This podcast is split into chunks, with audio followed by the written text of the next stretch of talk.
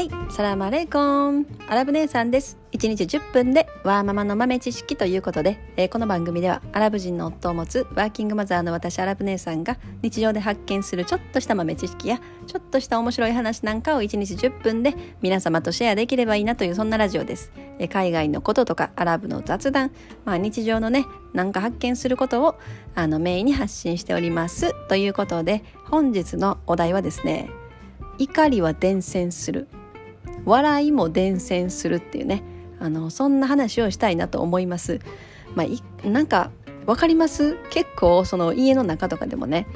まあ、家族の誰か一人がすっごいなんか怒ってたらもうなんか他のみんなも怒り出すというかなんかその怒りの空気のもう家の中が全部怒りの空気になるみたいな。でまあでも、まあ、逆に例えば一人怒ってても、まあ、一人が帰ってきてその一人がすっごいなんか楽しい話をしてなんか笑いが起きると、まあ、またそれも伝染するっていう、まあ、笑い笑いもみんな笑い出してもう家の中はみんな笑笑うっていうね。なんか、まあ、そういうの絶対ありますよね。どどうです？皆さん。なんか例えばうちでもまあ、うちのアラボットがなんか機嫌悪いことがあったのか知らないけどそれでこうプンプンプンプンしてると。そしたらなんか知らないけどもう私もなんかちょっとこう機嫌悪くなってくるっていう。でそしたらなんか子供たちももうなんかあの怒ってるっていうね。プンプンしてるっていう。まあだからなんかねやっぱ誰か一人がちょっとこう怒りのムードになるともうやっぱあかんなっていうね感じがしますね。まあでも結構特にこれはねあの家の中家族の中だと多分お母さんねお母さんの結構この機嫌っていうのは家族全員にあの伝染するんだなっていう気はしますね。だから私が、まあ、すごいなんか機嫌よく一日機嫌よくしてるともうななんか大体みんな機嫌いいかなっていう、うん、なんかね最近すごいそういうの思いますね。で私がもう帰って家帰ってきた瞬間からもちょっとなんかもう嫌そうな顔してるとかちょっとしんどそうな顔してるとかなるともうなんか知らないけどみんなみんなちょっと若干機嫌悪いっていうね。なんかやっぱりお母さんの存在っていうのはやっぱり家の中でそのやっぱ大きいですよね。こういろんなものを伝染させる源泉っていうのかな。うん。だからまあなるべく私がやっぱりこうね何するにも機嫌よくいることが家族のねなんか団らんを壊さない秘訣なのかなって気はしますね。ただでももうまあそんなこと言ってももう一日一日中ね四六時中毎日ねニコニコニコニコして笑ってなかなかやっぱ過ごせないですよね。なんか嫌なことも起きるしはあみたいなね。まあ疲れたとかねありますよね。もうなんかああ今日はもうほんまあ今日はご飯作りたくないのになみたいな日とかあるじゃないですか。夕方とか。夕方になってもうなんか体だらーんってなって夕方5時ぐらいになったらああご飯作らなあかんわみたいな。ああどうしようかなみたいな。でそっからちょっとうーんみたいな考えてちょっと頑張ろうかなみたいな時もありますよね。なんかそういう時のその気分はやっぱり伝わってるみたいで。まあ、逆にそういう時はなんかねみんなあの家族はみんな頑張ってこう手伝おうとしてくれるんですけどね、まあ、逆にこう手伝われると手伝われたらであのもうなんか余計に仕事が増えるっていうのかな。本当に。なんかねもうなんかそうそういう感じがありますよね。あとは特に笑い笑いもそうですよね。まあ、一人なんか一人がねうちのあの娘がねなんかプンプン怒っててもまあなんかうちのアラボットがね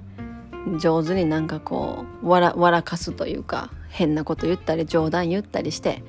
笑わせてなんか怒ってたことも忘れるみたいなねなんかそんなんもあるので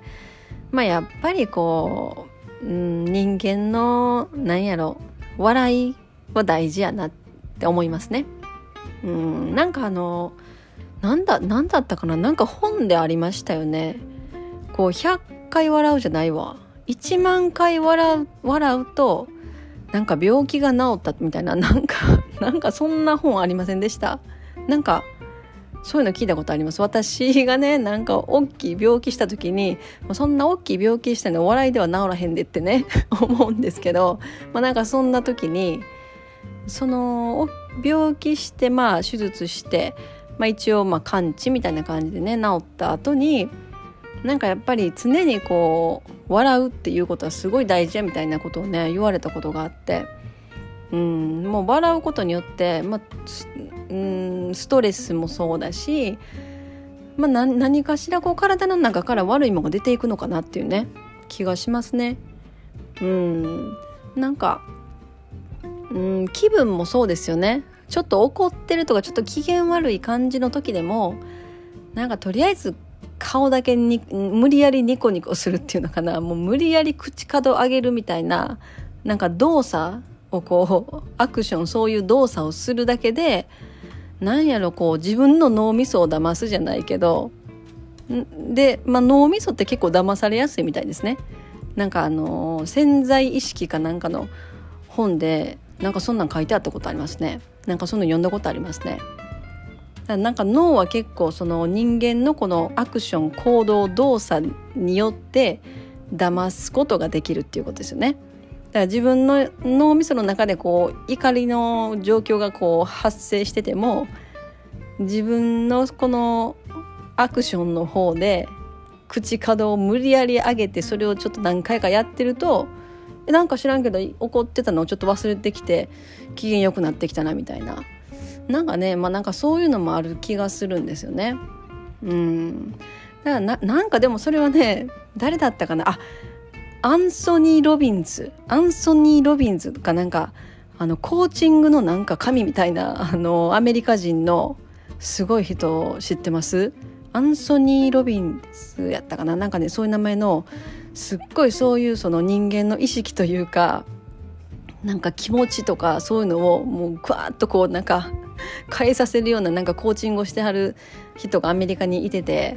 その人がなんかね同じようなこと言ってましたね。だからこう自分に自信がないとかね例えばな例えばですもう怒りは伝染するとかの話がだいぶ飛んできましたけどね まあなんかそこ自分にこう自信がないとかいう時ね例えばそういう気持ちの時なんか体が直感縮こまってるみたいなね。だからなんかそれでそれその信号が脳に発信されているみたいなね。体のその動きから脳に行ってるっていう。なんかねアンソニー・ロビンズさんはそんなことを言ってましたね。だからそういう自分自信がないとかちょっと緊張してるみたいな気持ちの時はもう思いっきり手を広げてもう心の中はわーってこっち縮こまってるんだけどもあの自分の体の動作は思いっきり手を広げてもうこれでもかっていうぐらい自分は自自自信に満ち溢れてるんだっていう行動を あの体で表現しなさいみたいな。するとそれがこう脳がそれで騙されるみたいなね、うん、なんかそんなことを言ってましたね。なんか全然 アンソニー・ロビンズの話に行ってしまったんですけど、まあ、でもその方はねすごい本当なんか、ね、いろんなねあのこの人間の考え方というかそういうところにあのなんか働きかけるコーチングをしてあってその人の本とかも読んだことあるしなんかすごい興味を持ったことが一時期あったんですよね。またその話も別の回でちょっとやりたいと思います。はい、えー、今日はそんなね怒りを伝染したり笑いも伝染したりするするよねっていうそんな話でした、えー、本日もちょっとした豆知識増えておりますでしょうか？